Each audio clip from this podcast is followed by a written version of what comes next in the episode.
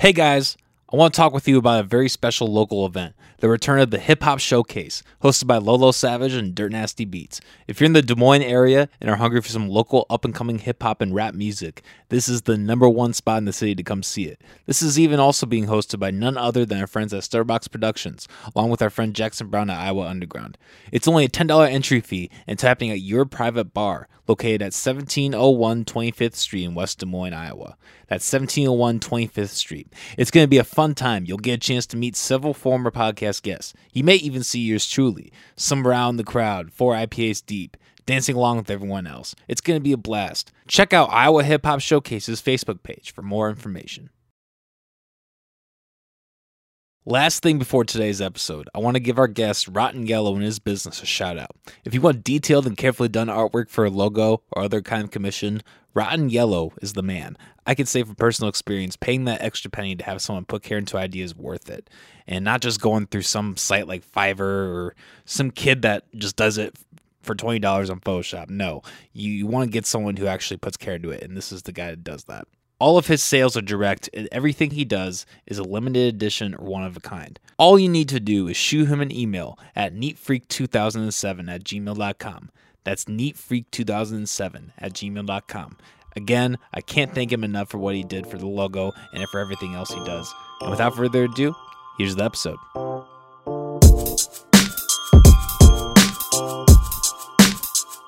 when we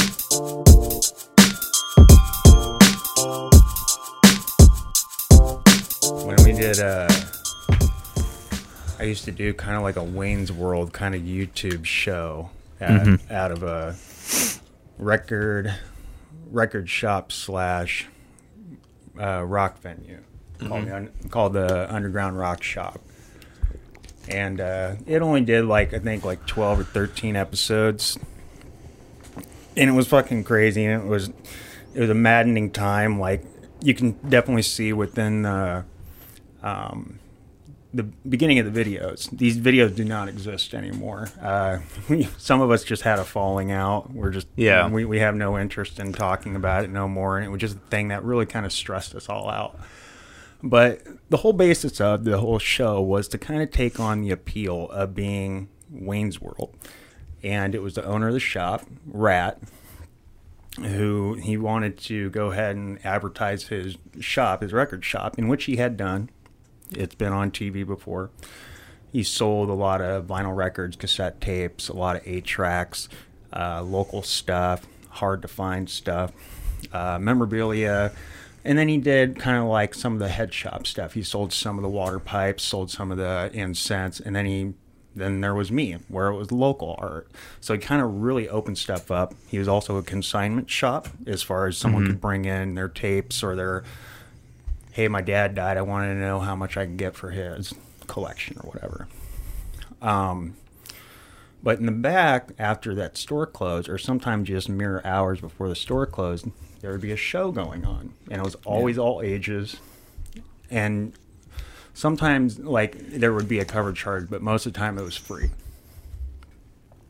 So out of that, we would try to time it just fine. Where it's like, okay, this band's coming in, let's go ahead and get them so we can use them for a live bit like we're doing right now, and then we can go ahead and air that kind of like Wayne's World. On top of doing skits, kind of like Saturday Night Live, like Oh, fuck yeah. between between me, uh, a gal, um, she's super creative. Uh, she works for Slaughterhouse now. Uh, she got a hell of talent. She does like Halloween makeup and stuff. Um, it was her, uh, her husband, and then Rat, and then uh, there was another guy named Patrick who came in to the fix, and he was another uh, kind of like videographer. So we were doing all these crazy skits. We were doing stuff that was like mildly South Park offensive. like we were really pushing bound. And then uh, then there became the whole like what what's the place called BME or BMI scare of licensing and music and shit like that. Oh, like BME, I think. Yeah, and Yeah. they were just sending out like just hardcore mail letters to us saying, "Hey, you know, uh. we, we we noticed that you use this music on this segment and stuff like that." And then it became the part where it's like we can't edit that. It, it is what No. it is, and it's just like. So then it became this double back on her part where it's like, hey, we need to create music, but we also need to make sure that you can use stuff that isn't copyrighted, stuff that, mm. well, live music. And that got really tough. Then it got to be the point where it got really complicating to try to come up with new skits while editing. And it just like, it was very, very stressful. So we got to a point where it's like, we did we did some crazy skits where it's like we kidnapped the host and then like uh-huh. we, we uh-huh. built this crazy fucking box and just made him let he made him look like he got kidnapped by clowns.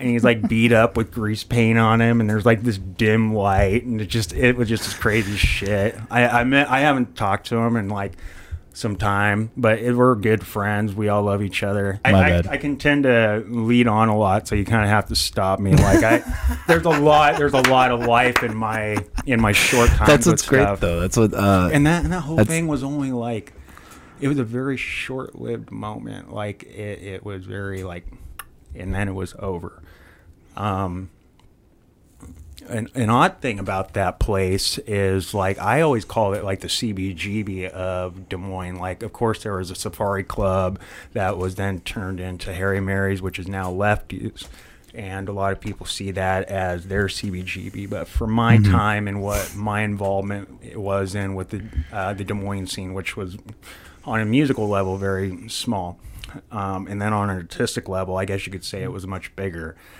Uh, it was a very, very, very short time. But it was a lot of fun too because I met a lot of people through it. Um, man, like it was so much interesting as shit. And the and the funny thing was like what- like I was saying is, uh, we, there was a slumlord all in the mix up until the very, very, very end, and the roof started to leak. And we were having punk rock shows. Like it couldn't get more punk rock than this shit. It was like CBGB. The roof, the ceiling in the hallway ended up just collapsing. I, and it was like one of the few times where I had because I was panicking because I'm like, I'm taking care of the place. I'm living with the owner because he's like, I'll let you do house art. It's free. You just help me out at the shop. So it's really kind of like this neat little spot to do all this stuff. And I get the perks of like meeting bands and seeing live music and like I totally realized how good I had it. You know, like being the house artist and then getting art shows and then doing all this stuff. It was really fun. Yeah. So um so one time I end up leaving out of town I get this message from Rat, and he's like, "What the fuck?" And I get this picture, and you just all you see is just drywall plaster, just right in the middle of the hallway, and it's the back entrance into how to get to the venue and the record shop. I'm like, "What are we gonna do?" I take this tarp, totally just like podunk the shit out of this thing, and then it just becomes like this well of water, like brown water. And we got punk bands coming in, like, what the fuck is that? I'm like, don't worry about that, man. It's all good. Shit, like we had one band come in. I want to say it was, I want to say it was Astro Bastards. They were a punk band, they were a young punk band and uh, they got their start out of the rock shop, which is an interesting thing. Um, now those guys are like in their twenties, mid twenties, and uh, they were playing some show, and it got really hot and muggy in there, and it start, stuff started to fucking naturally decay off the walls and the ceiling, and people were just like, "Dear God!" Just uh, it was so much fun. I'm like, I, and, and at that point in time, like I was just a raging alcoholic. People didn't know it. I was just like, uh, people did know that I drank, but not to what limit. Uh, Oh, it yeah, was just yeah. like I was just drowning whatever stress I had because I was doing the art. I was doing this place, and it wasn't that it was stressful. It was just having to deal with certain types of bullshit, Mm. certain types of bullshit. I was going through personal st- stuff at that time too, and it just whatever, whatever. But it got to be real interesting. So a lot of interesting shit, and just stuff that you know that you would normally expect in a punk rock club. People are fucking and doing drugs in the bathroom. Oh, yeah. and you know that we and that spot in Des Moines, like on the north side where it was at that time, like there was always the meth head who was trying to sell us a scratched up Garth Brooks CD for some meth, or you sell rose pipes, or you know, blah blah blah. And it, it was always fucking something, man. It, it was it was fucking fun though, but it was only for like a year and a half, year and two years. Like it, it was crazy though. But there's, there's so much more. But I'll Damn. let you ask. I was gonna say this is quite the start to the episode. I fucking love it though, man. I Yeah, love yeah, yeah. I love it. We just Yeah. did like five minutes and just so like Much love to Rat. Like I owe him a lot. He really kind of got my start to Des Moines because like I had no idea who he was. He had no idea who I was, and he owns a store at Merle Hay Mall now, and it's expanded double its space since he's been there in the short time that he's been there since uh, at the north side of Des Moines. And then before that, he was in Newton. But he's super cool. He he's he's the the coolest hippie. He, he's like a punk rock hippie metalhead. Like I don't even know what the fuck, man. He's just one of those cool dudes. Like you just want him in your friend list. He's really cool. yeah. Um, he's got a massive knowledge on things. Like I, I learned so much shit and met so many people through him. Um, but he took a chance on me and he put uh, the very start of my stuff up at the front of the window and people started buying it. He's like, you know, maybe you could do a show and there's some people that uh, would be interested if you painted walls here. So that's kind of where I got my start doing murals and stuff. I just took a chance and if I fucked up, okay, I can buff over it and do it again that place ended up uh, he got the opportunity to go to the mall it was just a, a deal that he long kind of was like well i'm not sure the right thing came at the right time. He's like i'm fucking doing it. And uh, it worked out really well for him. Um, a lot of people said you should you knock those murals down and take them out but it just wasn't that type of uh, we just couldn't take them we just couldn't take them out. It was just like brick and shit um, but there were some really cool murals. There was a big old graveyard of a punk rocker kind of skanking over some cemetery graves, and the graves were filled of every single band that used to be played here in Des Moines that don't exist. And I was never done drawing a new grave because there's so many bands that are like, yeah, we fucking quit. It's like, fuck. That's fuck. Ah. Or someone be like, yeah, we, we lasted for about three weeks. We're out of Marshalltown. And then I have to like s- search and be like, was this legit? Was this a fucking thing? Did anybody give a fuck about this band? Okay, I'll put it on the fucking wall. You know? it was crazy shit. That's funny. That's interesting that you have such a correlation with like uh the music scene as well. Like Uh, that's, uh, uh, when I it, it didn't like it just it didn't happen like intentionally by happenstance. It just Yeah. it fell into place. It it became a thing where like there was a band um out of I want to say San Diego, some kind of nightmare. Um, that they came to the rock shop multiple times, and on this one occasion, they ended up staying the night. Uh, they were welcomed into the house and they chilled out. We made breakfast for them.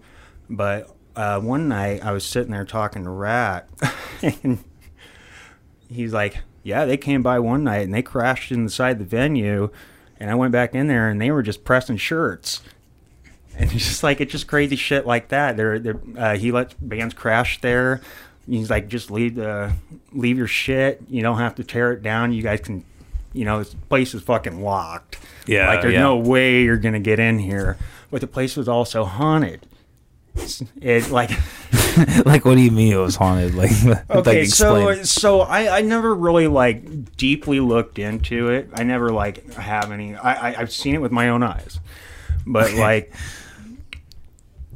apparently that place on the north side of Des Moines, like Oak Park, Highland Park, used to be run by the mob, and that spot used to have like uh, cards, gambling, prostitution, escorting, whatever call you. That parking lot that was just north of the space that he rented out was where the funeral home used to be.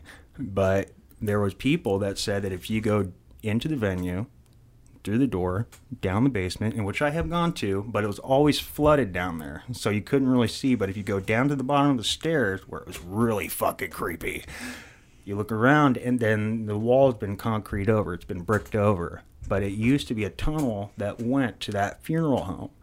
And people said, yeah, they used to just mur- murder bodies upstairs, murder murder bitches, and then just stretch them on out to the funeral home.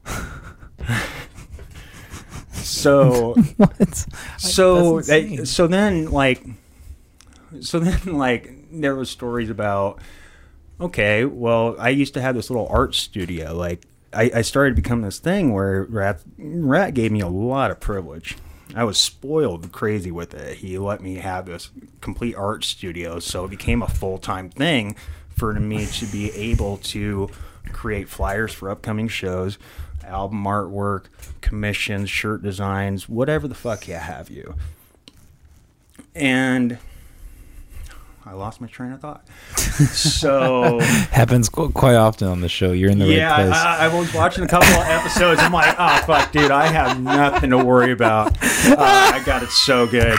I got nothing to worry about. I'm curious. What what episodes did you watch? The one that you just posted yesterday about the Uh, history of the JFK stuff. Oh yeah, yeah. I was like, yeah. that's awesome. I'm like, I totally feel that. I totally believe that too. I'm like, I'm right there with him. I'm like, why isn't more people thinking this? Like, you know, but Did you have any other conspiracy theories that you care? If you don't have to go down the road if you have to, but Um, I don't know. Like I, I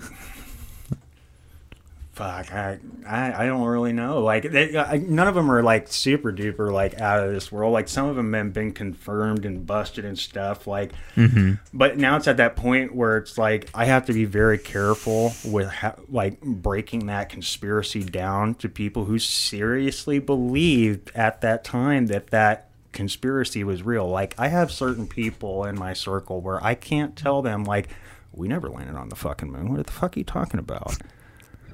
You obviously fucking know this with today's technology that that was not gonna fucking happen. And they'll bark up a tree and they'll be like, oh, "What are you fucking talking about? It was on the fucking TV." I'm like, "Look how easy it is to be emulated. Look, look how easy it is. We could have just took a fucking camera to a set prop and then they, you could have just believed it. Put some like grainy gradient shit in front of the lens and just completely fooled you. I'm like, there's no way that we could have went to the moon. I'm like, like, why do you say that? I'm like, look at the fucking science in it. It's not going to happen. So then there were some people in my circle who seriously thought the earth was flat. Nothing against them. I'm like, everybody can believe what the fuck they want. But when it comes to a point where a guy's like, I'm going to set a fucking rocket up into the sky and I'm going to prove that the world is not flat and he fucking dies, I'm not going to sit there and believe that it's flat. There's things called orbit. It's a ball going in, you know, it's it's going in a gyroscopic centrifugal force, thousands of miles an hour. It's gonna have to circle itself out. It's kind of like when you mix a ball of dough in a mixer, how it ends up turning into a ball. It's just like it's a big mixer. It's not. It's not going to be flat. It, ne- it never is. It's constantly like amoebic, unless and the only time it's going to be flat is if it's like contained in a Yeah. flat area. so But so let me. space just keeps going. Yeah, You know, we So- may not be like circular, but we're definitely round. yeah. So are you saying you don't think that the moon landing is real? No, fuck no, because of the Van Allen radiation belt and shit like that. You know, we may say the thing is NASA gets certain types of information that we are then to be like indoctrinated to fucking believe. I believe that. I'm like, nah, I don't know about all that shit. And then I saw a movie. What was it called? Like, what they had uh, Ron, the guy who played Harry Potter. Uh, Daniel Radcliffe. Moonwalkers. what? There's a, movie, there's a movie called Moonwalkers where they talk that. about it, the whole Stanley Kubrick, where it was like they paid Oh, Stanley Kubrick to stage the whole moon landing. so you so you're saying that you believe that and you think that well, you not don't like not, not like hundred percent, but I'm more of a person where I'm like, well, with how much they want to sit here and try to make people believe shit, why wouldn't I think that that wouldn't be something that they would stage? So that's kind of where I'm at with that. I don't think we had that. I think it was just a space race, and then they just said that we landed on the moon just to make it sound like we actually won the fucking race. And there's been Hmm. many times where like people have done that, and then it's like, no, you didn't really fucking win. you know, you, you, you completely fucking cheated on that shit. well I feel like I'm gonna say I disagree, but that's fine, man. That's your damn. I don't know if I've ever met anyone that actually uh actually fucked with that. I have heard like I um I'm a big like Stanley Kubrick fan. I have like I been mean, into the eh, whole I like mean, there's people that seriously think out there that there's Sasquatch, and I'm like, are you fucking crazy? no, I, yeah, I There, agree. there, there, yeah. There's no fucking Sasquatch out there. I'm like, it could be Nick Nolte in the hills, but it's not fucking Sasquatch. Like, it, it's totally not. Like, it's there's something crazy out there, but I don't know if it's a hairy fucking dude that people keep drawing pictures and making lawn ornaments of. But it's not that guy. You know, he doesn't he doesn't look like the beef jerky guy by a long shot. By a long shot. So so Rotten Yellow, you do art. yeah, yeah. And I uh, obviously through that, just in the first what 10, 15 minutes of this conversation, you can find out that I have a lot of time to myself as a full time artist. yeah, I can imagine. So Yeah, I can imagine your uh because I clean offices and my mind can run pretty wild then too. Like do you, like do you when you're painting, do you like listen to podcasts or music or like what's what are you doing? it usually goes into one of three realms. Um, I try not to fall into the third realm where it's like a house that's just because a lot of the time, like, so what a lot of people don't know is like I'm a full time dad too. So when in this whole full time artist thing, like I treat it no different than someone who is supposed to be at the position on the assembly line at nine o'clock. You better be there ready to work. Mm-hmm. You know, and I kind of adapted that same type of work ethic with doing artwork because I want to be very diligent with what I do. So on the weeks that like I'm working on your stuff where I'm at home, I'm usually I have like the kids drop them off because I'm also the bus driver and the guy who provides the snacks when they get picked up. So, so, so between the what is the average 450 miles that I drive in one week for three kids going to two different districts. Um, it's it's pretty crazy. So it gives me like you know I get home about nine o'clock in the morning, and I I got to bang out something. I got to make myself productive throughout the day. I can't just sit there with my thumb at my ass the whole time. So two o'clock comes around, and then I got to get stuff going. Wednesday early outs, what a fucking joke. I get home, I get 20 minutes, and I got to be back out on the road to go pick the kids up because they get out at like 12 o'clock. It, it's ridiculous, and, and it's like a, just a running gag. And it's like, did you get anything done today? Like, what's your eight minute sketch look like, Dad? And it's, just, it's like, oh, it's so funny. It's so funny. So what so do you mainly paint or like what's your medium that you usually It's usually I, I kind of sum it up into two realms. I do paint painting, which then breaks into many branches where it's I, I do a little bit of oil stuff where it's like an oil paint marker, or um, sometimes I'll do like enamel, like sometimes pinstriping, but not too much. Um, and then I'll do aerosol paint, like uh, spray painting, rattle cans. I'll do murals that way. I've done interior homes. I did that for a handful of years, and I still continue to do that. That's kind of more of my side hustle. It started naturally, but I kind of pushed it towards the back burner.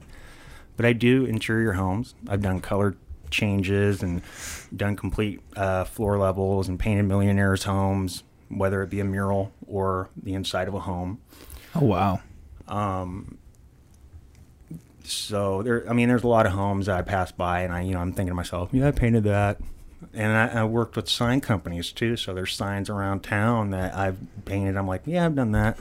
Mm-hmm. I've done that too, and doing flyers, and I see those. So like, it, it's kind of like it's intermittent, but it's it tends to be everywhere, and not all the time too. It tends to like float in and out throughout the year. I'm like, yeah, I did that piece, and it's on this billboard now, or you know, I did this piece and it still stands to this day in Indianola or whatever have you. So, and sometimes things get buffed over and you just ride with it.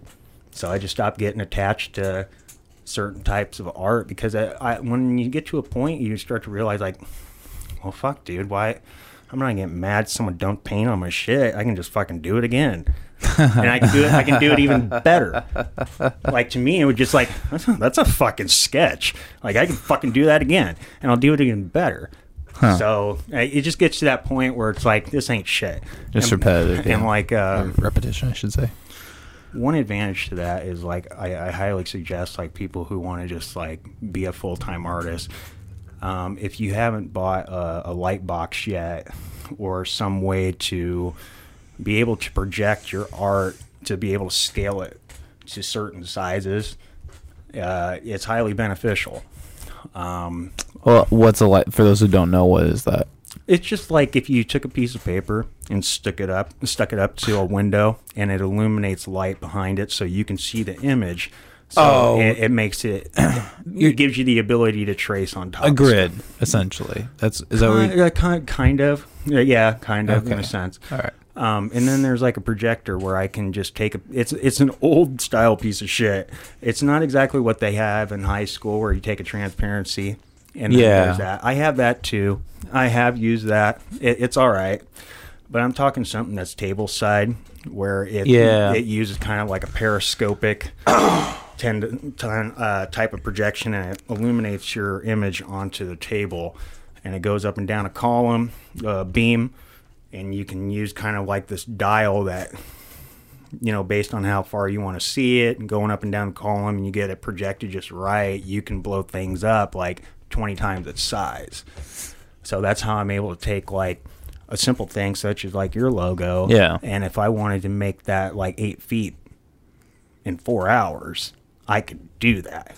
Hmm. You know back in the day and some people even today don't have that ability to be able to project it and make it that big you know, some people have to longhand compass that shit, and I, I there's sometimes I have to do that too. When it's like, well, I can't bring my projector to the site. How are we going to bang out this big circle on the wall? So I have to learn how to be able to do that.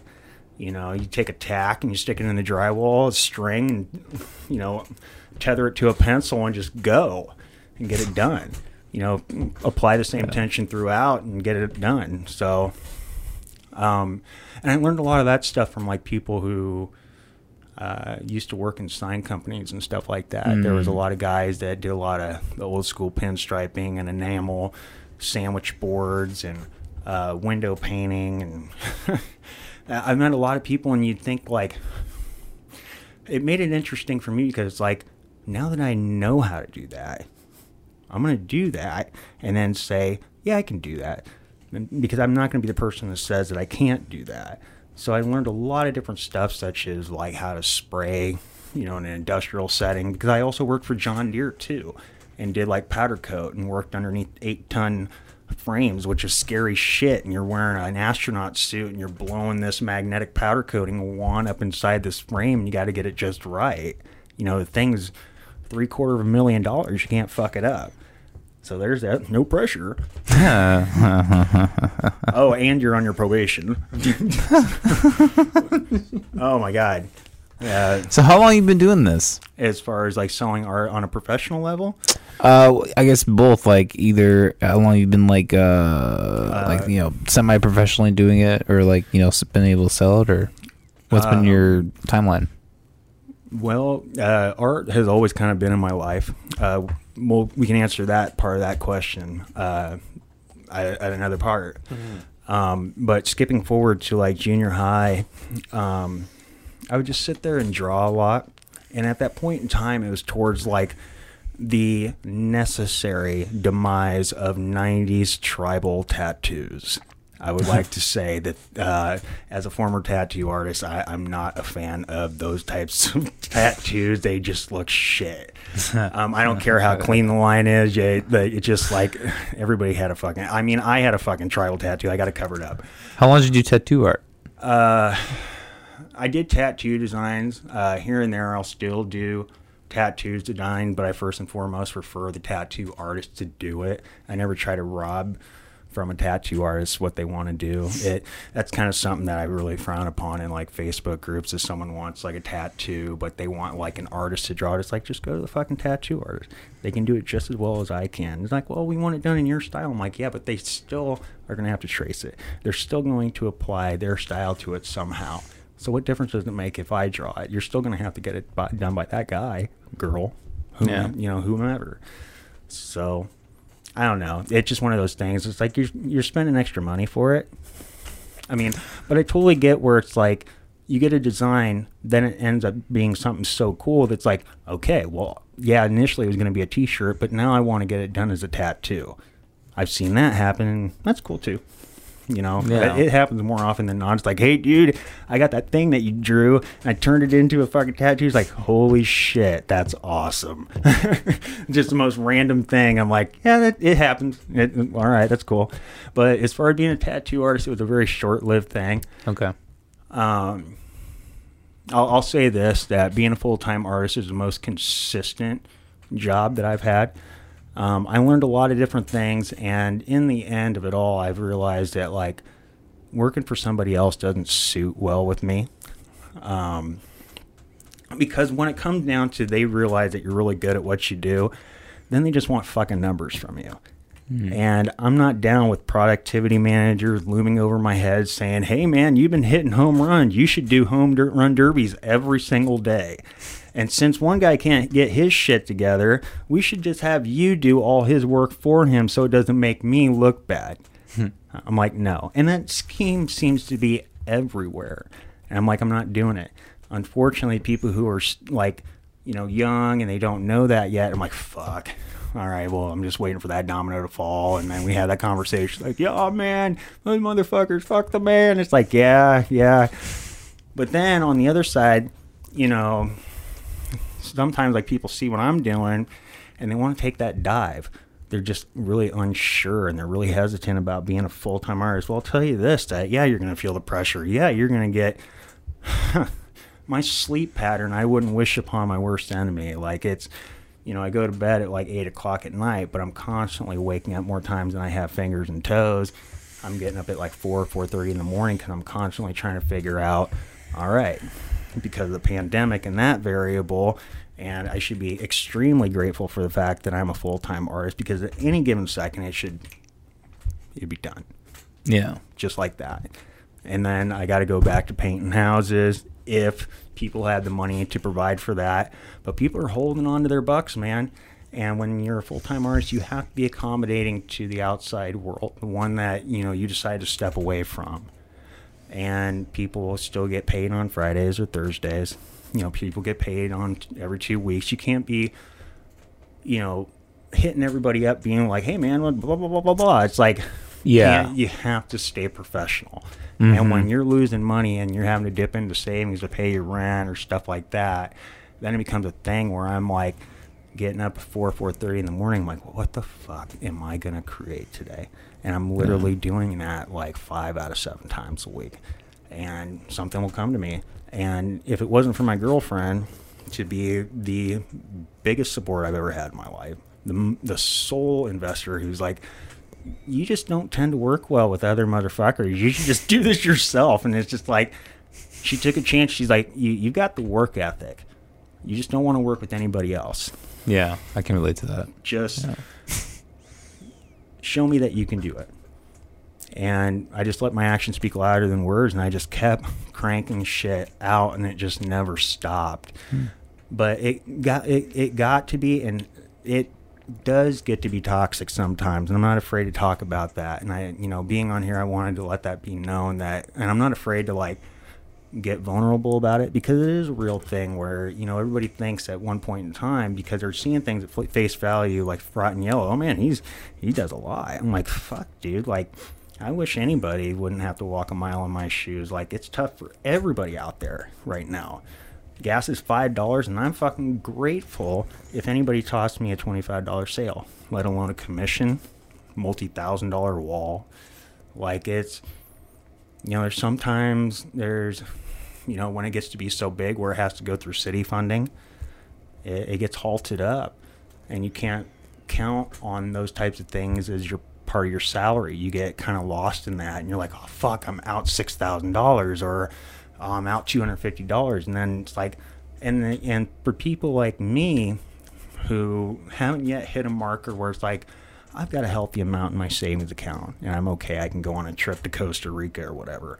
That's not going to happen for me for a couple of while. You're, you're kind of catching me at a point where I've still got a lot left to do before it gets to a point where I can Yeah, sure. take everybody out on a trip and stuff. Yeah, we still get out on the weekend. Absolutely. We still have our fun. And The kids are Yeah, smiling, happy, yeah. healthy, safe, and secure. but we're not Yeah. going to like fucking Hawaii and shit. Well, yeah, I don't really.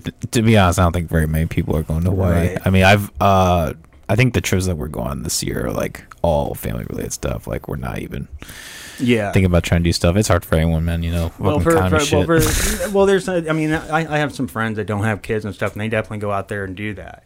But you know, they're not having to provide for three kids too. You know, so Yeah, they're, well, they're, completely- also, they're, they're yeah, completely on a different mind frame.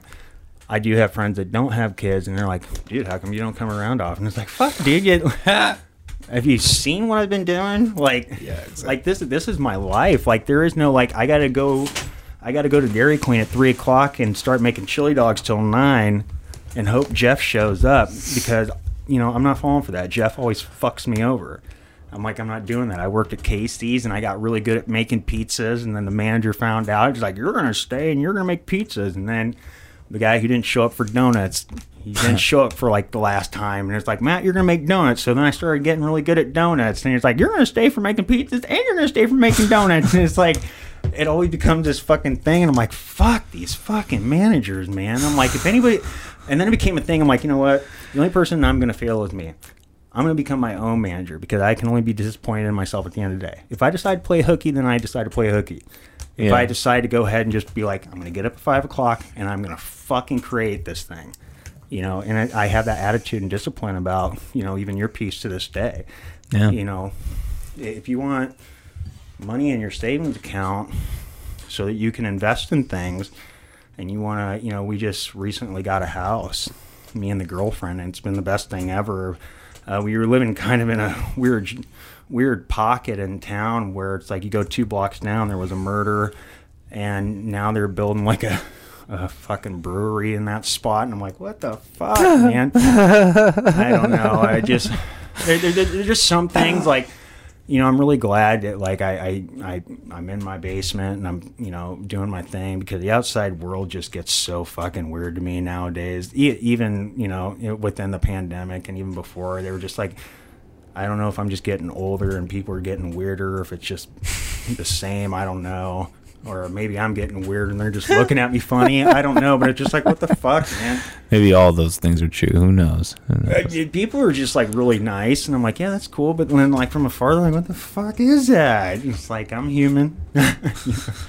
so I've noticed uh, on your Instagram you have like a fascination with VHSs. yeah, um, I find that really, really fun. I don't know. um, it's I'm a, I'm a firm believer. Um, I forget what the actor's name is, but he's in Step Brothers. I would just like to note that I have Will Ferrell? no, the, the, guy, the guy who plays the dad. Um, Oh, I don't know his name, but I know who you're talking He's about. really good, and I'm really sorry. Just know that I watch your movies and I pay attention if you're listening to this podcast. Must not love him enough. yeah, I'm so sorry. fucking I asshole. fucking suck. I know. I can hear it right now. He's, he's, he's trolling on it right now. Everybody in the comments go shut Ron. Yellow. He was what the fuck he's talking about. So uh, he says in that movie, uh, I would just like to note that I bought Step Brothers because my girlfriend didn't see it, and I just happened to see it at Goodwill. I'm a mad uh, thrifter, and I was like, oh my god, I saw it, and I'm always checking. The, it's like, all right, it's immaculate condition. I spend two dollars and forty nine cents. It's like it's awesome. I get home and I'm about, you know, I make a great dinner, and I, I love to cook too. So that's kind of like my other fun thing to do aside from collecting VHS and then doing art is cooking. I, I absolutely love it because I cook a home cooked meal almost every single night. Um, I take a lot of. Oh, there you go. I, I take a lot of pride in it. What do you cook? What kind? Sorry, not to derail, but like, what kind of stuff do you cook? Um, as a dad, it's a cardinal sin if you don't grill. I would just like to say, uh, double tongue click to everybody out there. Uh, oh, damn. um, charcoal. Uh, I don't get real all like crazy with it. Just if I can make my ribs not taste like shit, I'm fine with it. So I, I'm 100% down for barbecue. Um, I lived on Guam, so we had people who used to come up to our house and be like, "We're gonna go in the jungle. We're gonna catch a pig or a large snake, and we're just gonna spit roast it over the fire." So here, get this shit. Damn. Okay. I'm nine years old, living on Guam. And if anybody doesn't know where Guam is, take about like 2,000 miles worth of Pacific Ocean and then just put just a like Rhode Island in the middle of it. It's it's not really big. and I'm stuck there in the '90s, which was like the best fucking time in my life. So the hot music at that time was UB40. So it was Red Red Wine, and uh, they did that rendition of Elvis Can't Help But Falling in Love with You. So all the girls and natives are sitting there weaving palm tree hats, palm weave hats. I'm eating raw coconut.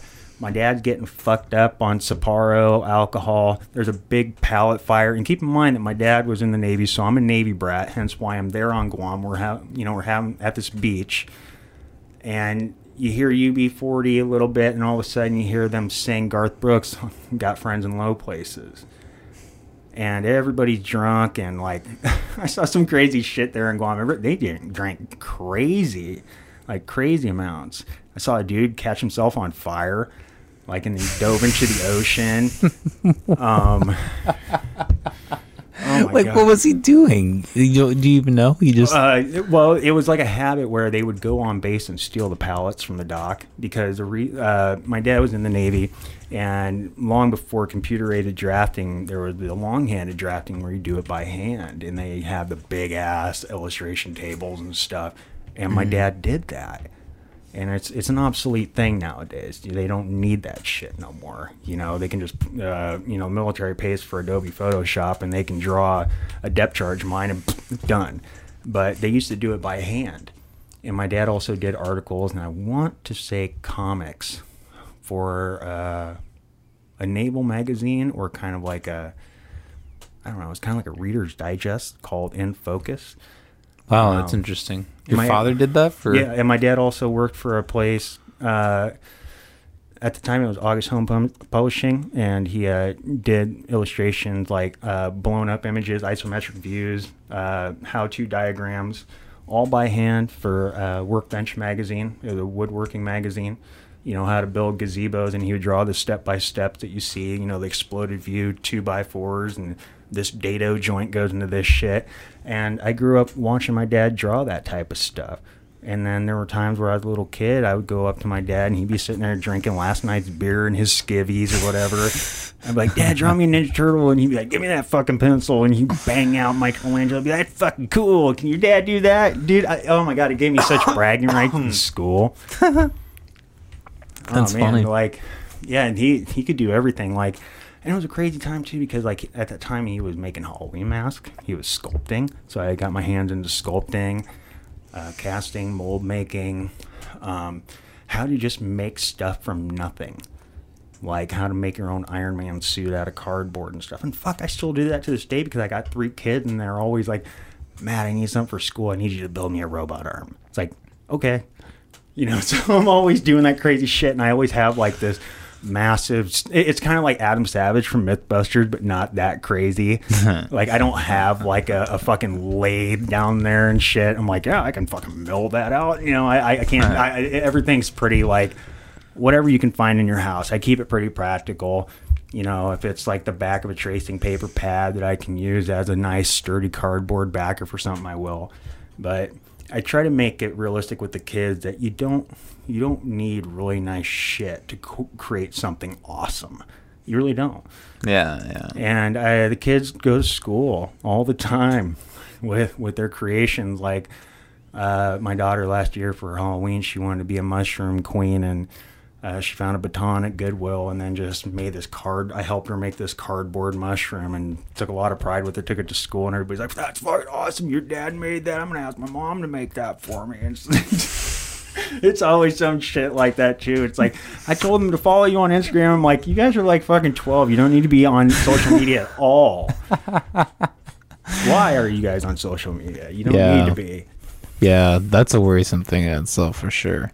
Kids on social media. It, it's a crazy thing. Like, and I don't advise anybody that's you know under that certain age to be looking at my stuff. I mean, I post adult stuff because I, I don't hold any limits. I mean, there's certain things like I don't draw, like I don't get politically based, and I'm definitely not going to go out there and try to intent harm through my art Yeah. on people. Like, there's just a certain code that I do that you just you just don't do it because you know it's just going to cancel you out and you're done.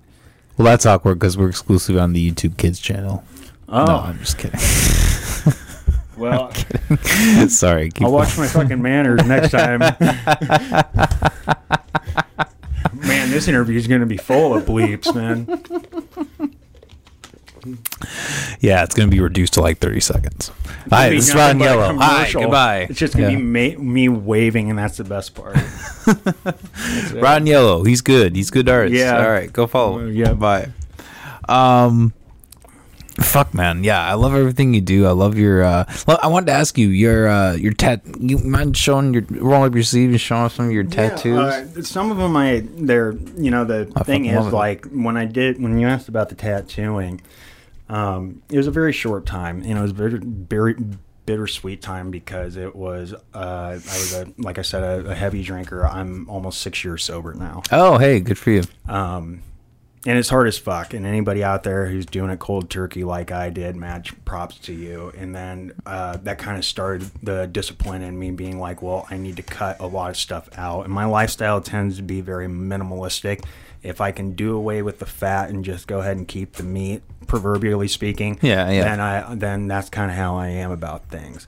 Um, I don't treat I don't treat people like that. Don't get me wrong. Like there's some people where they understand like I can't see right now. I'm got shit to do. Okay, that's cool.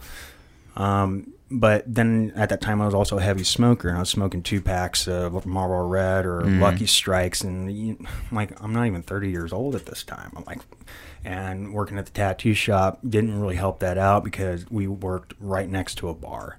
So it was very tempting on my behalf, and I won't speak for myself, to want to play hooky and just go get fucking drunk.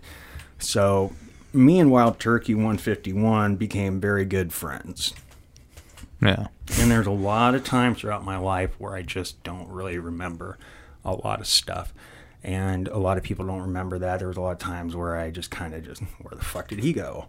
Oh, well, I was I was probably getting fucking wasted, you know, just kind of doing my own thing and dealing with my own problems and depressions and you know, Yeah. I, I had my I had my battles growing up, uh, much like anybody else, and you know, we don't have to dive into that because you know it isn't about that, but um, yeah, and then I got sober, so then I kicked cigarettes, and I was like, well, fuck, if I can do that, then I'm going to do this. So then I became like, which today is probably the hardest thing. Um, I found out that through talking with friends, and I don't know if it's like a clinical thing or whatever, but when people kick alcohol, it tends to be they have a natural craving for like sugar. Um, they they want to make up that because a lot of alcohol does have sugar in Yeah, it, unbeknownst to it, Yeah. unbeknownst to it, you know. And uh, I still have problems with that, where it's like, fuck, you know, I don't want to have to drink my coffee black, and uh, but I just deal with it. You know, it's it's I want to live. You know, Okay, so do you like cut out carbs completely, or try no, to? no, I, I just eat healthier. Um, Okay. And plus on that, like the girlfriend had, uh, you know, had recently found out over the years that she had chronic kidney disease. So we cut out a lot of the oxalates and stuff like beans and uh, high sodium. And if it's got like a, a phosphate or a nitrate, you know, I have to kind of dive in deeper with that and be like, okay, well, that's not going to be good for anybody's kidneys, let alone yours. I'm like, if it ain't going to be good for you, why the fuck would I be putting it in myself? So it just becomes this Yeah. thing while I'm also cooking home cooked meals that you know, and everybody's cool with everything. I can I can talk about all the meals that I make on here. Um, and everybody enjoys them and they're really quick and they're completely motherly and fatherly friendly. Um, if you do that kind of stuff, if you have to bang something out within you know less than an hour and you got to feed five heads, you know, I I can show you how and there's other people that can do it too. Um, but a lot of stuff is, you know, there's some meat products. We're not completely like, you know, vegetarian, but I definitely eat a lot more vegetables and fruits than I ever have in my life. Um, less coffee, more apples in the morning. Um, Just just because like you know there's no vitamins in coffee, although you know the apple has natural caffeine, then I also get the vitamins with it. So I'm always trying to find like killing two birds with one stone and just fucking putting up with it. I'm like, okay, I'm gonna fucking eat apples now. So that's just what I do. And then that same method and mental application I try to apply with art too. I'm like, well, if I can do away with this just so I can do that and then I can get and get the same result, Well, then fuck that. So, like, it just become this minimalistic thing. And I even have my art desk set up like an assembly line. It's like, you know, I can grab my pencils here and I can grab the shipping wrap at the very end and be done with it. Because a lot of that kind of got institutionalized into me throughout factory work and realizing like if you want a fucking product and you want to provide a service, a reputable service, it has to be the same consistency and work effectiveness every single time. And if you're going to be a one man person, the only person who is at fault at the end of the day shift is you. So, and plus, like, my dad was in the military, so, like, that discipline Yeah. was naturally ingrained. You know, I remember, you know, Kiwi polishing his shoes, you know, starching his, you know, navy whites, um, you know, putting the medals on. Um, I remember going on to base, and uh, sometimes on Saturdays he would let us into the big ass art room and get these everything at our ill disposal. He's like, well, if, if something's out, you gotta let us know. But fucking paint, uh, Chartpak markers, if people remember those, um, rapidograph mar- uh, pens, like all this crazy shit that I, I don't even know if it exists anymore. So fucking old. Um, but I could ride my bike through the hallways and like stopped right in front of an admiral and didn't even know it was an admiral. You know, that was a crazy thing. He's like, "What you doing?" And I was like, "Hey, how's it going?" And like, I, I was too little to understand what that type of like ranking and military hierarchy and you know Yeah. positions and stuff like that. And I'm just like, huh, okay. At the same time, like, only then did I know like watching the Val Kilmer Doors film that his dad was in the military and in the mm. Navy. So then throughout the years, I asked my dad, wasn't Jim Morrison dead? And he was like, yeah, his picture was on the wall up there at ComNavMarianas on Guam. Didn't you see it? And like, I had to think about it. I'm like, holy shit. Morrison, yeah, oh my God. It's because right there at the entry of the military base, there's this big hall and like, you know, who's head guy and then everybody who falls underneath them. And I remember seeing Morrison, and I was like, holy shit. And it, looked- it's like, it just kind of like, what the fuck? And just doing some Google searches and just being like, wow, this is crazy. So it's like, I don't know, just kind of the allure. I'm like, I got that close to a fucking celebrity. Yeah, yeah. Oh, I feel that, man. so Yeah, that's always really neat. You know, I it's impressive with the. How long has it been since you um quit smoking cigarettes? Because I myself, uh, it'd be two years this coming Uh, month. five, five, five years. I, I know that like right when I quit smoking cigarettes, I had this truck, and then it just went to shit because I never changed the oil out. Oh my god, dude! I was like going from town to town doing paint jobs and just. I, I was painting with this guy, and like it was really good, but we were always getting fucked over because he was always trying to dodge money from us. Uh, it, it was it was absolute shit. But the buddy of mine who I was working with, we were always getting screwed out, and then just one day my car, my truck just went boom, and all the smoke came in through the uh, inside, and I was like, "Yep, that's fucking done." But to answer your question, it was I think it's been like five five years now. I, I will say that uh, I don't get the cravings, I, I don't get the urges at all whatsoever. Um, How long did it take for that to go away? I, I have tried uh, multiple times. Um, I had smoked hardcore ever since I was like 13 years old. Wow, 13 Mm-hmm. Holy shit! Yeah, I lived in this little podunk town, and there was a bunch of us kids who were into skateboarding and Tony Hawk Pro Skater. So all us little punk ass bitches were trying to one up each other. You know, it's like, oh, did you get laid first? Did you have a drink of alcohol first? You know, where to get pot? You know, it's all this stuff. And so then it was like, oh, I dare you to fucking smoke this cigarette butt. So that's how that started. Damn. So it was, I think, unfortunately, it was a USA Gold that led that gateway. USA Gold. the military kid gets bought into Uh, the USA no, no. Gold. Well, my dad smoked quite a bit. I remember the day he quit too. It was like this big red circle on the calendar, like it made it official. And I remember him just chugging like fucking Thomas the Train on that last night.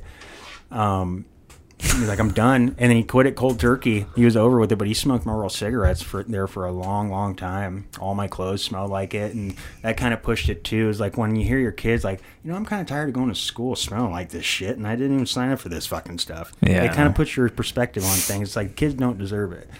you know, you have the kid and you take care of them, but you you can't, you know, it's it's really wrong to smoke in the same car with them.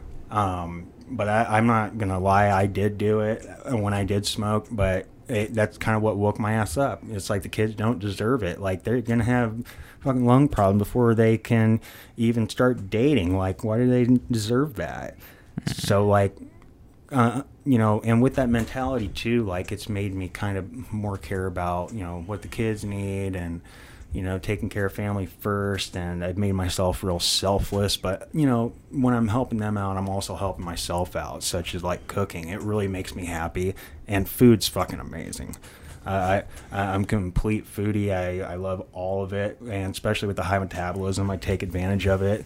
And I know that my waistline's gonna just fucking just bottom out at some point in time. but until then, uh, it's gonna be fucking pizzas until then. So straight up, so much so much carbs and. But no, I, I eat a lot healthier. Like, um, you know, when I was a kid, I used to just be absolutely just like, what the fuck? Why would people do fucking tomatoes? Of course, I'll have ketchup with my French fries and just be like, what the fuck, you know? And uh, you know, I now I'll eat tomatoes off the vine just like my dad did. I'm not, I'm not so just like, what the fuck about it? So, so Well, that's good, man. Fuck. yeah. This has been an awesome episode, man. Uh, anything else you want to mention or plug before we maybe wrap this up? Um, any to anybody who's listening, I, I really do appreciate it. Um, I don't make these interviews often and in person and stuff like that. So when the opportunity does come around, it usually is someone who asked me. I don't go out there seeking it. Um, so when that does happen, I try to make myself very uh, open for people. Um, I'm not really a person who goes out there and tends to share my life because I'm, I'm just too fucking busy. You know, I've got kids and stuff, and my life's no different than anybody's. You can obviously see that I'm drawing and um, I'm consistently doing it. But when I'm not doing that, I'm a full time dad. I'm getting down on Super Nintendo and teaching kids how to do this stuff. And, you know, and I'm really animated too. Like, you know, I got one kid who I just bought nunchucks for, foam ones, for Christmas. And uh, you know, because of VHS, when we dive into that, maybe a part two or something like that, uh, he got into v- Bruce Lee films and Jackie Chan films. So he's lit- sitting there doing that shit in front of the TV, and it, oh, it's so funny. You And know what? You're not good enough, Dad, because you didn't give him the real ones. Oh, dude, I feel I feel so I feel so bad. I, I feel so bad. Like, well, he's into Arnold Schwarzenegger like hardcore. right Oh, now. for real? Like, Fuck yeah, I love those movies. Like Commando. Oh, that's one of my favorite he movies of loves all that, time. but he he like he likes Dutch from Predator. Like oh, I didn't get through Predator. he he he loves Predator. He just loves that film so much, and like uh, I have painted murals throughout inside our home, and I use those as push-up points for uh, getting mural jobs. Like when it's dead and dry, and I'm not making a whole lot of money, I use the inside of my home to. Oh, okay. So like I did this That's Daft tight. Punk, I did this Daft Punk mural that went in the oldest boy's room, and uh, Daft Punk, you said? Yep, Okay, okay. and uh, I was like, "What do you want painted in here?" But usually, I gave him a color, base color. Well, so we started with the base color. I said, "What color do you want?" And he's like, "I love purple." And then his younger brother loves orange. So anytime I go past their rooms, I just immediately think Showcase Showdown. like immediately, I'm like, "Okay, he's gonna get the boat and he's gonna get the fucking car," you know. But uh, I go into his room and there's a big Daft Punk mural, and that landed me uh, a job with Chuck's Italian restaurant here in town, and uh, then that led to me doing some other jobs too. Um, some of them I can't talk about, but um, but he's been begging me to want to do a large predator mural. And at the time he was just got done seeing like ghostbusters afterlife. So if you can wrap your mind around living with a 10 year old kid who doesn't really understand how like cool and awesome it is i'm sure he does. I don't want to discredit like what he thinks. Yeah. that uh, he deals with all this VHS and he goes to school and talks about that with his friend. He's like, "Oh yeah, I got 1300 VHS." It's like, what's this Wii shit? You know, you got to make your own collection. But he he started he started his own collection. It's pretty cool. Damn, that's Um, awesome. But he he's all about like going down there. He's all about be kind, rewind. Um, he loves it so much that like years and years ago when I started, the first time I started doing it was with Thrill the Hunt you know, sometimes I feel like I spend too much time away from the kids, and that's totally not true. Um, you know, me and my girlfriend, you know, we have ex spouses and we respectfully share custody, and there's absolutely no bad blood and hard feelings. And it, it I, I feel it's the best way it should be because it makes the kid, it makes it easier for the kids. You know, in the end, you, you got to give a shit about the kids. So I feel like I don't see the kids enough. So then I'm like, well, and I know that's not uh, uncommon, but people will just start drawing pictures of family within their stuff. So I put little Cal, and Cal has like this uh, infamous Cal lick. Like you, he ain't. It's like Dennis the Menace bad, like in the '90s, where it just it's like St. Louis Arch Cal lick. And we used to give him shit about it, but we don't anymore. He's growing older, you know. And uh, I put him inside my illustrations and stuff like that. So I put him in the Thrill the Hunt one, and he's like, I sold another one, buddy. He's like, that's so cool and stuff. And he's like, yeah, that's me. And he tells his friends about it and whatever. Oh, that's nice. And then he, cool. there, there's another one that I did, and uh, that was ended up being for a mom and pop video store documentary that's uh, set to be out. I did want to mention that on here that with the VHS stuff, like there's a Facebook group that you can probably find me and a lot of the video VHS people called Video Vagrants. Um, it's the best Facebook group out there. Uh, it's just like um like a a thunderdome of trolls. um, it, it's it's it's good because you know we're very real. We feel like brothers and sisters, and uh, a lot of uh, a lot of the people used to be old projectionists at theaters and used to run those gas station you know slash rental stores and stuff. And on this uh, documentary, we got some names that I can't believe that we even got on there, such as like uh, Lloyd Kaufman, the guy who created Toxic Avenger like and i'm just blown away and like i did the cover art for this and uh you know there's people that got out got prints and stuff and that's just one piece of art that i did you know much like yours and then i've got other pieces that Yeah. end up in indonesia and stuff and I, i've literally, i've literally lost count as to how dispersed things have been. Like there's pieces over in the UK right now that have yet to be released because of the pandemic, and so client wasn't able to do stuff because of shows or whatever. Um, but yeah, it, it it's just a crazy thing. Like it's it's everywhere. I'm just really grateful that it's uh, that I have the clients, repeat clients, the customers that I get um, and I'm able to do it because I know that at any given time it can just be done like a Thanos snap. It, it's literally just like that. I, I feel that doing hand drawn art, whether you do it on a tablet or whether you do it with a pencil on paper, it's I think it's just going to start to lose its pulse at some point in time. And I've been implored more now than I ever been. It's like, dude, you got to start doing digital art, and I refuse to. Oh, for real? You're like against that? I I am I'm pretty fucking loyal to you know that's that's what I grew up with and that's how I'm gonna Yeah. die. That's how I'm gonna die. It's That like, makes sense. I, it, it's uh, that's just the way I learned. Like you're not gonna get the same effect and same organic feel and emotion that you would if you sprayed a whole wall. You know, there's this samurai that you can see down at the 9th Street Viaduct. It's still there to this day that I I banged out. I think it's like I forget, like 12 feet tall. But it's Damn. but it's all um, aerosol. It's all spray paint. You know, and it's a whole different feeling than something you can do on a, uh, an iPad or something like that. Like, don't get me wrong, like that type of shit's cool, but try banging out a 12 foot wall. like it, it's Huh. a it's a whole different fucking feel, man. It's it, Yeah, it's it's it's a very enlightening thing. It's a very humbling thing. Um, I'm also a person that's not afraid to step up to a challenge.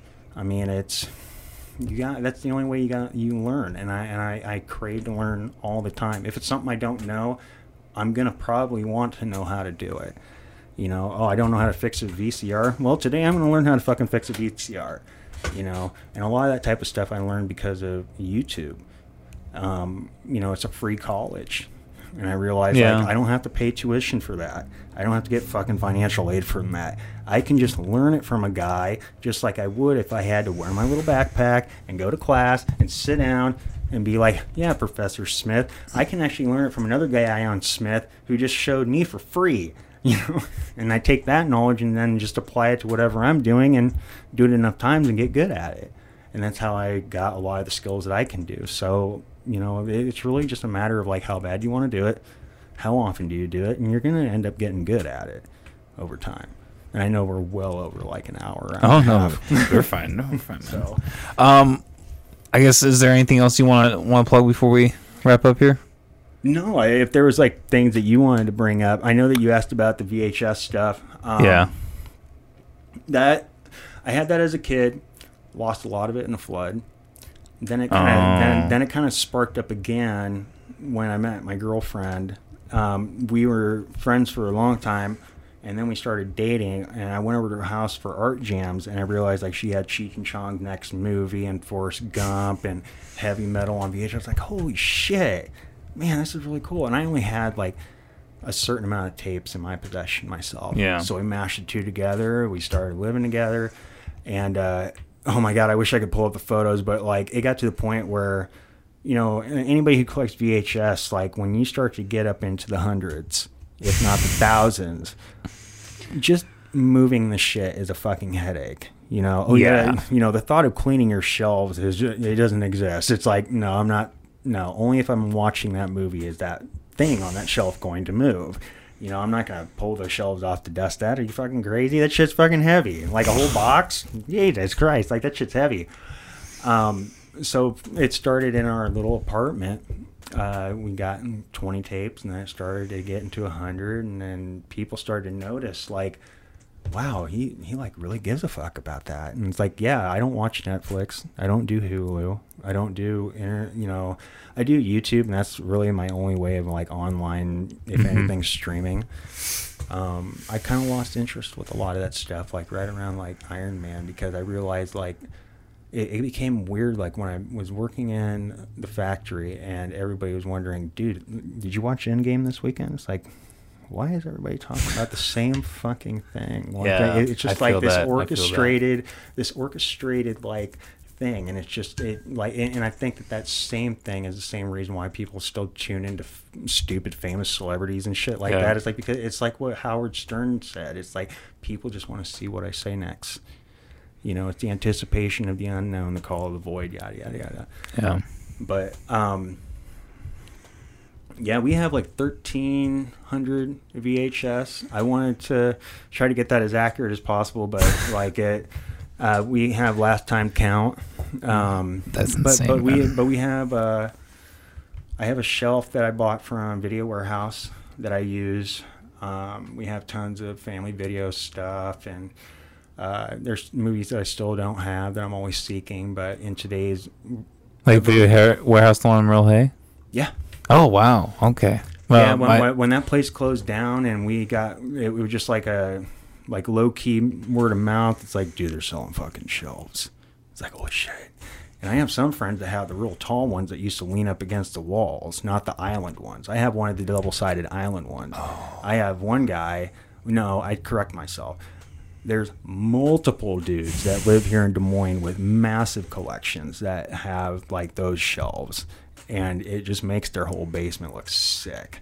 Like it, like my like my collection. Fuck, that ain't shit compared to some people. Like they have stuff they never let go of from a kid. My collection started when I stopped drinking. Like I stopped spending money on booze, then I started spending money on that. That's how I was able to afford that. But some people like they don't have kids, and it's just like, yeah, I can go out and buy like Chopping Mall, which is a two hundred dollar VHS tape.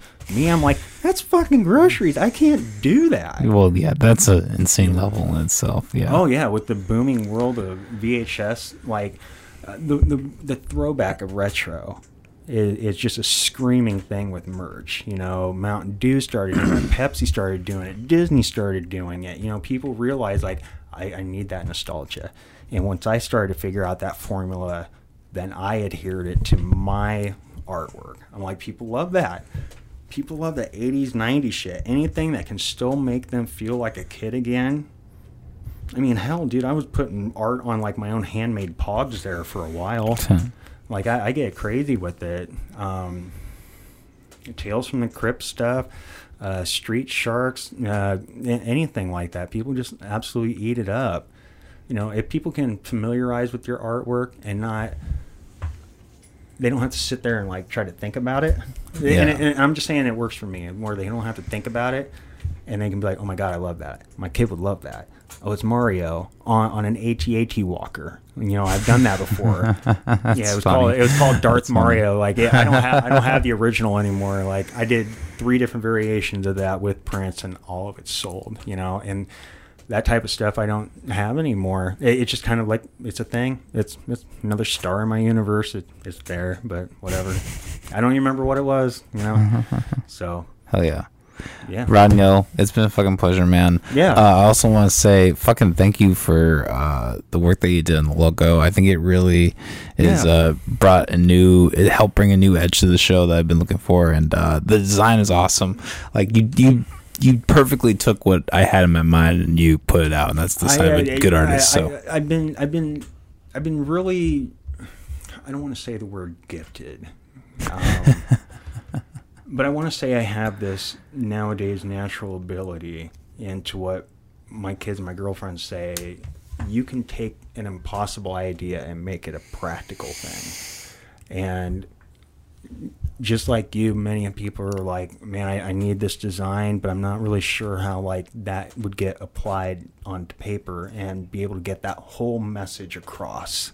You know, how do you how do you get something across that people are like, that's obviously a podcast logo, or how do people know? Okay, that's obviously a place that sells cotton candy, or obviously that place is kind of like a really cool motorcycle shop. And all these places I'm naming off are clients that I have to this day. Yeah. You know, and then there's a guy that uh, he's done TV commercials and sold millions of cars across the U.S. that I did a mural for, and you know he's a constant, consistent client of mine too.